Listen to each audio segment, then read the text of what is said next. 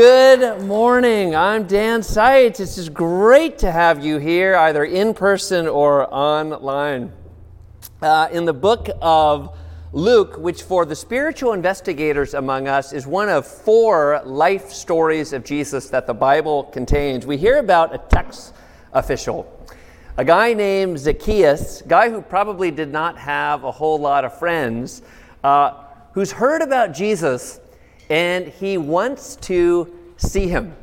And this guy has probably heard what everyone in the whole region has heard that there is this guy traveling around and announcing that the God of Israel is finally coming back to his people after centuries of absence.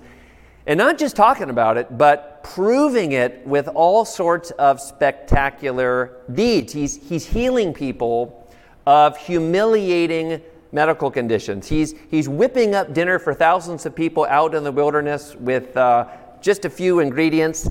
And he's even changing the weather to help people out on a boat in a bad storm. And this guy, Zacchaeus, who hears about Jesus, is very short, Luke tells us. He's worried that when Jesus goes by, he's not going to be able to see him.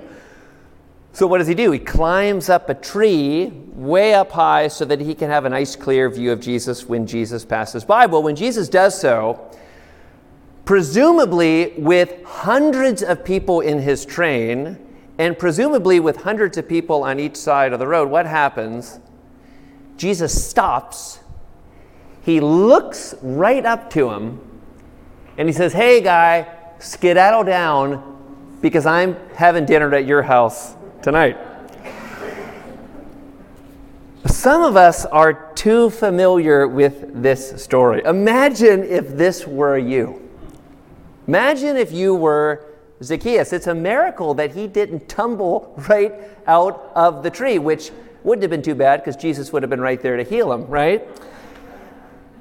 But nevertheless, think of the shock which must have coursed through this guy's circuits when Jesus, this electric figure, looks at him and zeroes in on him personally. And, fellow Hillsiders, that's how I think we should feel when we read this morning's passage, Colossians 1 21 through 23. It really should be the occasion for our own Zacchaeus shockwave. Let's look at it. And I've asked a new friend, Isabella Canfield, who is a junior in our high school group here at Hillside Edge, to read it for us. And while she's coming up, if you have a Bible, now would be a good time to take it out and open it up to Colossians 1 21 through 23. Uh, oh, you, yeah, sorry about that. Thank you. um, the Word of God says, And you, who were once alienated and hostile in mind, doing evil deeds, he has now reconciled in his body of flesh by his death, in order to present you holy and blameless and above reproach before him, if indeed you continue in the faith, stable and steadfast, not shifting from the hope of the gospel that you heard, which has been proclaimed in all creation under heaven, and which I, Paul, have become a minister. Hmm. Thanks, Isabella. Hey, let's start by considering just the first two words of the passage Isabella read and you. And you. If those words don't shock us, if those words don't put a hundred volts right through our circuits, boy, you are alive this morning. This is very, very exciting. You catch where I'm going.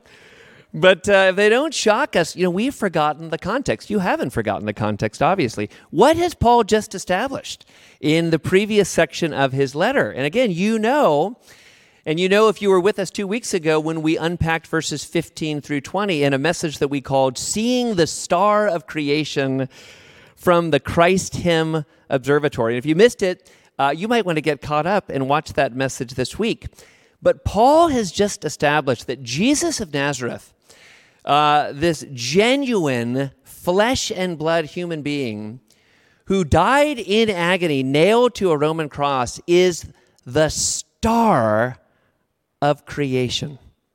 He's the Lord of all. And to flesh that out more fully, Paul says, as the one in whom divine fullness dwells, Jesus perfectly embodies God.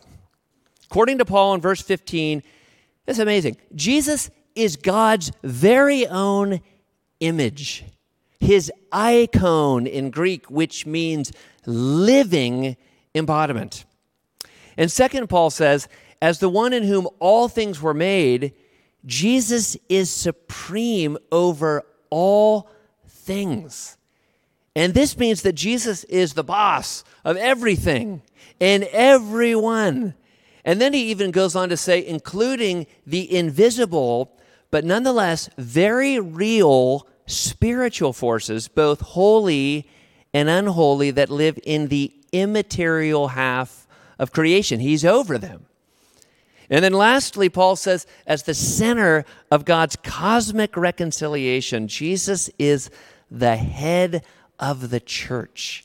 And it was from that third dimension of Jesus's, what we could say, stellar identity that we got the big takeaway of the morning. Speaking of the big takeaway of the morning, two weeks ago, I have a Milky Way bar for anyone who can tell me the big takeaway of two weeks ago. Can anyone do that? I have to tell you, blank faces in the first service. No one had any idea which was okay. I'll tell you what, I'll do this. I'll work with you. I'll give you the first sentence, okay, the first phrase. If the Lord of all is Lord of the church, the work of the church is pretty important. Remember that? Remember? Yeah. I'm keeping this one. Yeah, keeping this one. well, with all that Paul has established about Jesus in mind, that again, that he is the one in whom, through whom, for whom everything exists, that he's absolutely supreme, that he's absolutely singular, which means something really interesting. There's no category or set in which he and anyone or anything else are members on equal terms. No one. He's singular. But again, with all that Paul has established of Jesus in the previous section, can you see why those two words, and you, create such a shock wave? Because when we read them, again, keeping in mind the context, what do we realize? We realize that the star of creation is staring back. He's aware of us. I mean, catch this. This is verse 19. For in Jesus all the fullness of God was pleased to dwell. And then verse 21 and you. What does this mean? It means that the star of creation relates to you, to me, to us. And friends, these passages, these passage should should shock us. And in reading it, we should be knocked off the branch of any kind of spiritual complacency. Like Zacchaeus in his tree observatory, we in our Colossians 1 observatory should be amazed and, and frankly, we should be a little bit shaken by the reality that this luminous figure, this figure who has no rivals, who has no analogs, is conscious of us. That the Venn diagram of ultimate reality, that in that diagram, our circle and his circle overlap. He has us in his sights. And friends, this is an amazing claim. And this amazing claim, which comes to a sharp point right here in our little three verse passage, is actually the presupposition of the entire Bible. The star of creation is staring back at us, He sees us, He knows we're here, each one of us. And it's in the midst of His own, again, we could call Zacchaeus shockwave that the author of Psalm 139 asks this in verse 7 Where shall I go from your presence? Or where shall I flee from your sorry, where shall I go from your spirit? Where shall I flee from your presence? Of course, it's a rhetorical question. You know the answer. It's nowhere. Nowhere. He made us. There's nowhere any of us can go to escape the stare of the star of creation. He made us, and like us with our own children, His eye is upon us. Now, this raises a big question. I mean, what do we do with this? How in the world do we respond? And you might put it this way in other words, as theological sky watchers standing at the top of the Christ Observatory, what should we do when, to our shock, we see that the star is staring back? How do we respond when we learn that Christ, the Lord of all, has us in his sights? What do we do? Paul gives us two answers. Let's look at the first one. It's this we savor our reconciliation and we live into its reason. Both parts are important. Let's take the first one first. Just after and you, Paul does something interesting. He describes our pre Christian state. He describes the country we lived in before we crossed over the border into the land of Christ through belief and baptism. And let me say, this prior land, it was not Finland okay? The happiest country on earth for the fourth year running, I read recently, and no offense to any Swedes here. I know this is a covenant church. But in the, the second part of verse 21, Paul describes us very interesting. He says, We were alienated, hostile in mind, doing evil deeds. And for Christians, this verse instills the sense of having dodged a bullet. Or maybe better, because we've been talking about space, dodging a big meteor uh, whizzing by in the sky as we sit oblivious on our little blue planet. Before belief in baptism, Paul says we were estranged from God. We did not have a friendly relationship with Him. And we, we might have thought we did, but that was an illusion if we take God's word very seriously. Before belief in baptism, all of us, every single human being, regardless of where we happen to be situated, every single one of us was dead set against God, irrationally angry with Him. Paul's term is hostile in mind. And on top of that, we were all living out that madness with just dumb, self skewering deeds of one kind or another. But then in verse 22, Paul gives us the good news that you could say it's the holy sedative for the adrenaline rush of and you. He says that God reconciled us to him through Jesus' real physical death. And at this point, we breathe a sigh of relief. We are in the clear. Yes, it is true. The start of creation is staring at us. He knows we're here, every single one of us, every single moment of our lives. Yes, we are not unnoticed. And yes, we were once his enemies, the nasty orcs to his Aragorn, you might say. But now, all is well. All is well because what has he done? He has cured us of our constitutional cussedness. And he has refriended us. Amen, indeed. Now, we know what reconciliation is. Obviously, it's restoration to friendly relations after a period of bad, but our appreciation for that now friendly state that we get to enjoy is intensified when we dip into the Greek. Check this out. Word translated reconciled here in verse 22 is apa katalasso. And it's an intensified form of the ordinary word which shows up throughout the New Testament for reconciled, katalasso, which we find in 2 Corinthians 5:18, a passage you know well that says all this is from God who through Christ reconciled us, katalassoed us to him. But what's interesting is here in verse 22, Paul uses apa katalasso. And you can hear, if you listen closely, to that intensifying prefix. And this is a word that only appears in Christian writings. You can't find it anywhere else in all of Greek in all the Greek literature of the time. Perhaps some people think Paul made it up, but whether he made it up or not, whether he coined it or not, it's as if the reconciliation that God worked between us and him in Christ, it, it, it's so spectacular, it's so without precedent. In light of the separation that was there before, and in light of the incongruity of the parties, God, in his blazing holiness, and us in our brazen rebellion that Paul actually needs to come up with a separate word, a word on steroids to capture it, apokatalasso.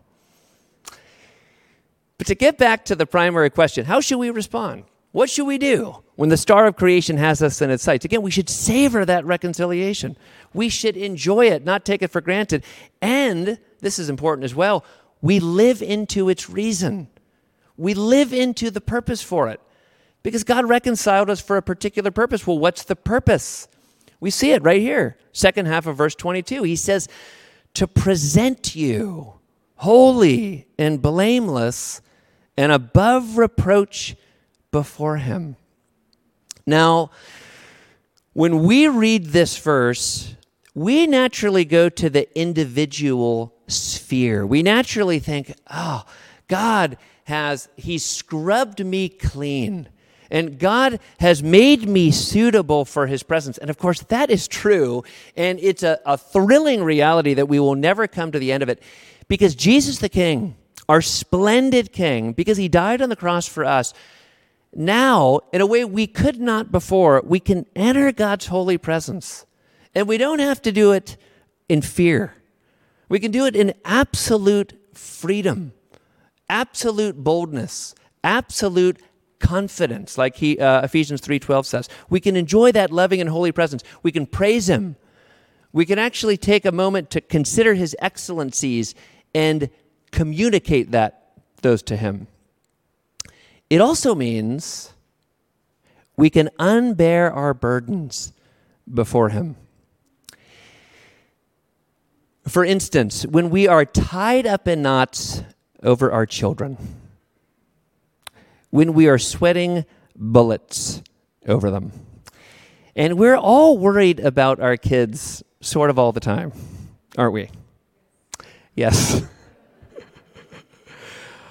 we sweat bullets, a lot of spent shells at our feet, you could say. you know, when they're little, like up till three years old, we just worry about keeping them alive, don't we? just want to keep them alive. You know, when my guys were little, uh, and I've told them this, I had chronic nightmares about them falling from some high place. And over and over again, on many, many nights, I would bolt to sleep and try to catch them. And uh, I think it scared Allison to death. And but she would be gracious, and she'd wake up, and in her grogginess, she'd say, "Oh, you know, did did one of the boys fall from the Bay Bridge again? Oh. and when we're they're teenagers, you know, we worry about their grades, their driving, their friends, whether or not they have the sense to avoid substances. When they're in college, we worry about their mental health. We're in a pandemic right now, a pandemic of mental illness among college age students. You might have read about it. You know, university health centers are swamped, totally overwhelmed by the demand for mental health professionals who can help college students deal with anxiety and depression and eating disorders, the latter of which, eating disorders, have spiked during COVID. We worry about our college students. When they're young adults, we worry about whether they will ever be able to figure out a career, earn enough to support themselves, earn enough to live in Contra Costa County meet someone who will be a faithful husband or a faithful wife. If they've come through recovery, which more and more young adults have, we worry about whether they'll be able to stay sober when the pressure of life really begins to hit. When they're in middle age, we worry about their marriages and how they're raising our grandchildren. Okay? You know, even if not incapacitated by those worries, most of us still carry very heavy burdens related to the people who are most dear to us, especially those whose diapers we changed, or, or those we gave milk when they were just a scrawny squawker. What's the point? Here's what. Because of those burdens we carry, and many others, those are just the parental ones, you know, it's wonderful to know that we're reconciled to God. It's wonderful to know that we're permitted, in fact, we're not just permitted, we're commanded to come down from the tree of self dependence and go to Him, the one who is powerful and happy to help us. But but what's interesting to consider here about the purpose of reconciliation is something that Scot McKnight points out again, famous biblical scholar and a favorite of the covenant church. He says that when Paul talks about reconciliation here in verse 22 and elsewhere, it's actually not the individual sphere or the vertical sphere that he has at the forefront of his mind. No, McKnight says that Paul has the horizontal sphere, the communal sphere. It's reconciliation with and into the people of God. Now, it would drag us down for me to show you precisely how McKnight arrives at that conclusion, but his point is plain, and it's this. To be reconciled here, it means not just reconnected to God, it means that, but more directly, here it means being reconnected, or perhaps better, for the first time, connected at all with God's family, God's light bearing family. And that means that to live into the purpose of our reconciliation is not just to go boldly before God as a solo flyer, but to live purposefully as a member of his squadron to joyfully join with his people, to help them accomplish the exalted purpose that God has for them, to advance the reconciliation that God has already won in principle between himself and all things. Now, we said that here in our passage, Paul gives us two ways to respond. Uh, when we discover that Christ, the Lord of all, God's icon, the star of creation, the central and singular figure of all has us in its sights. And the first one is to savor that reconciliation and then to consider its purposes, both vertical and horizontal. Here's the second we follow the advice of Steve Perry. Okay. I'm getting some blank looks. You know what I'm talking about, I think. You know who Steve Perry is. Okay? The rest of you should know who Steve Perry is. Oh, I will say this, though. You are excused if you are under 40. Isabella Canfield is under 40. She's excused. She does not need to know who Steve Perry is, but the rest of you do. Who is Steve Perry? Steve Perry is the lead singer of the greatest rock band of the 80s, Journey. Thank you. And what is Journey's greatest song? Don't Stop Believing. Don't stop believing. According to Paul here, the second way, and it's right here in the text, the second way we respond to the loving, tender stare of the star of creation is the advice of Steve Perry don't stop believing. Look with me again at verse 23. And for context, remember the big idea. Remember that in the first two verses, Paul establishes that he has reconciled you. And then verse 23 something very interesting.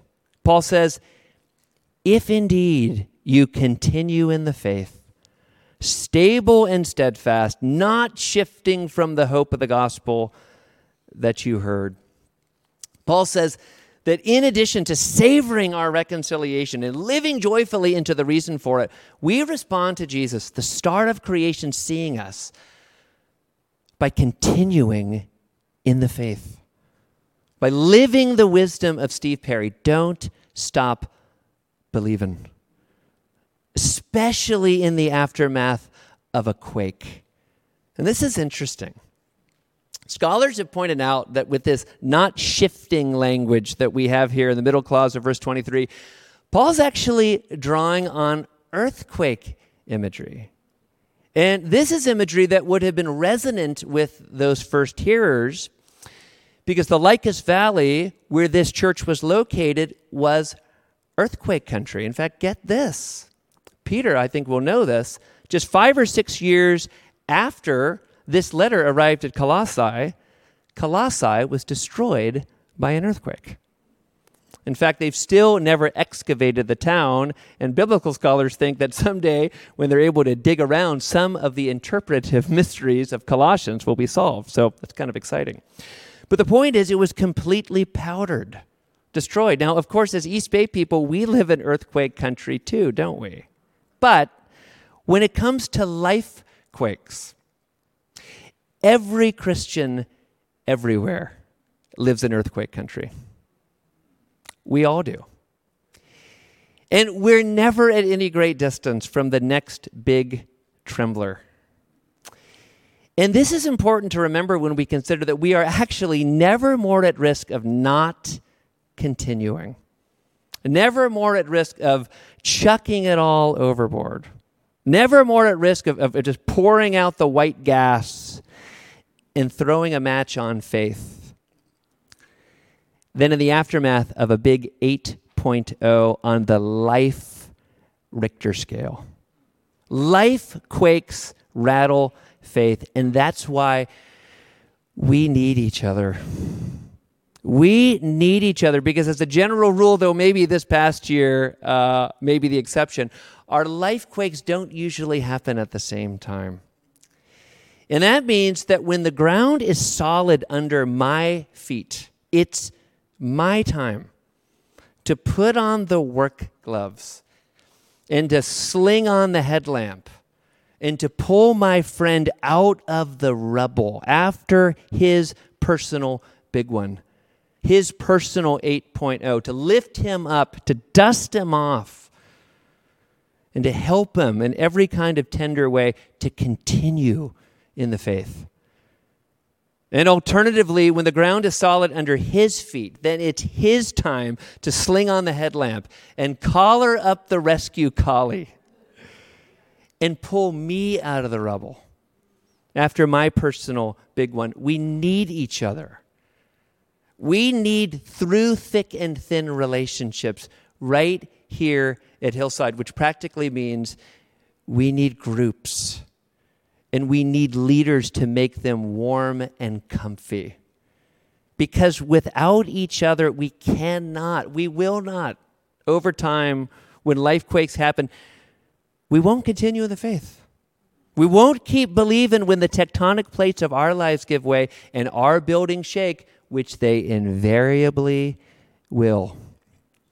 At least, that is, until the ultimate big one.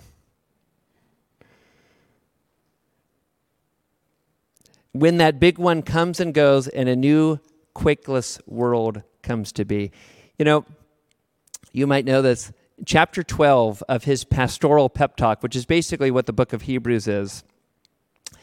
This is so interesting. The writer of Hebrews describes Judgment Day, the royal appearing of Jesus to review and renew and restore and reign, describes that day and that collection of events as an earthquake.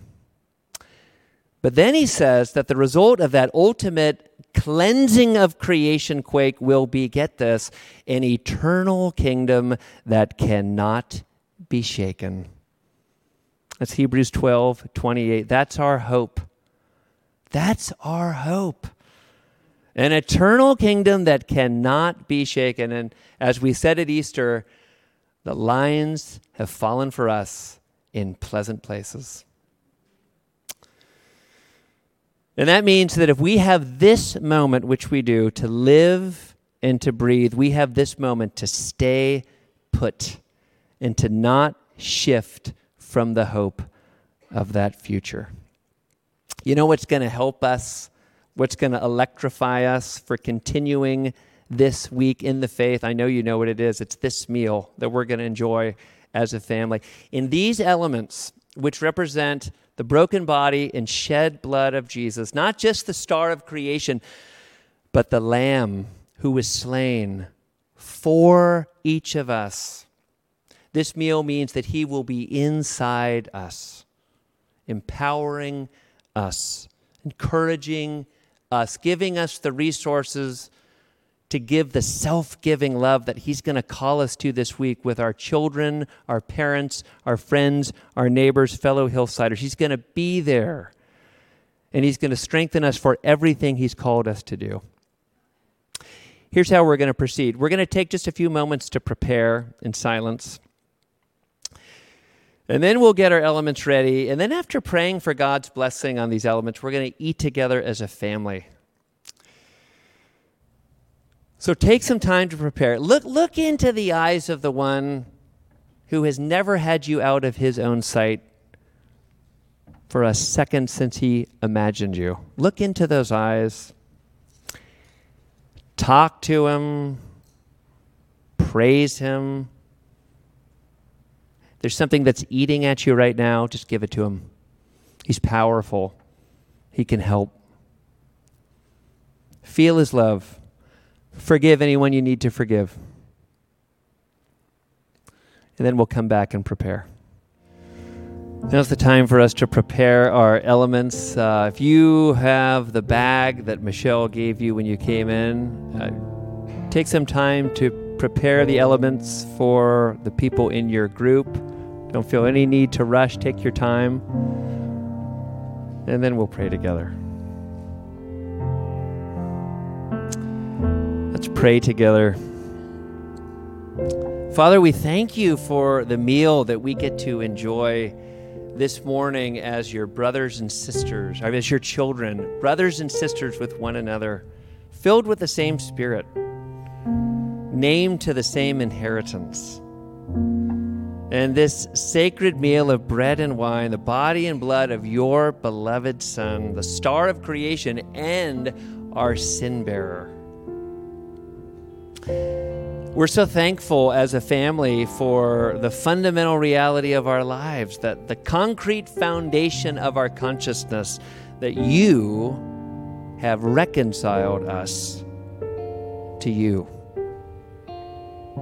And where once there was hot resentment, now there's nothing but tender friendship, which we are so pleased to continue in this week by your Holy Spirit. Please bless what we are about to take in. We pray in Christ's name. Amen.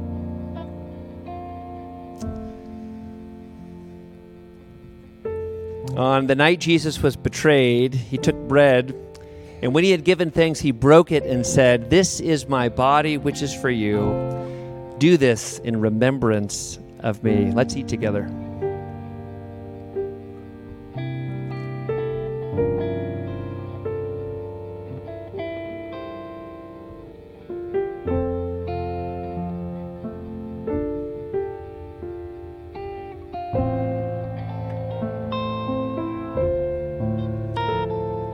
The same way, after supper, he took the cup, saying, This cup is the new covenant in my blood. Do this whenever you drink it in remembrance of me. For whenever you eat this bread and drink this cup, you proclaim the Lord's death until he comes. Let's drink together.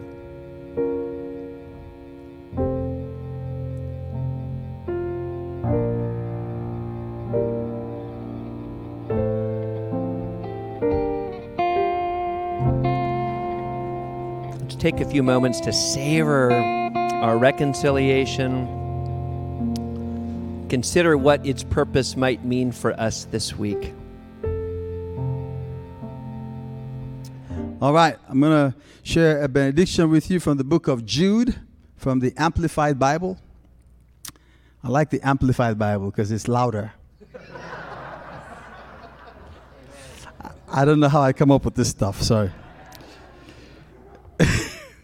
Now, to him who is able to keep you from stumbling or falling, and to present you unblemished, blameless, and faultless in the presence of his glory with triumphant joy and unspeakable delight.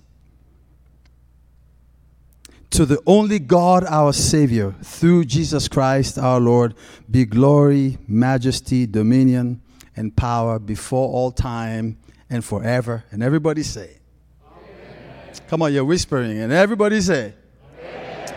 God bless you as you go. Have a wonderful week.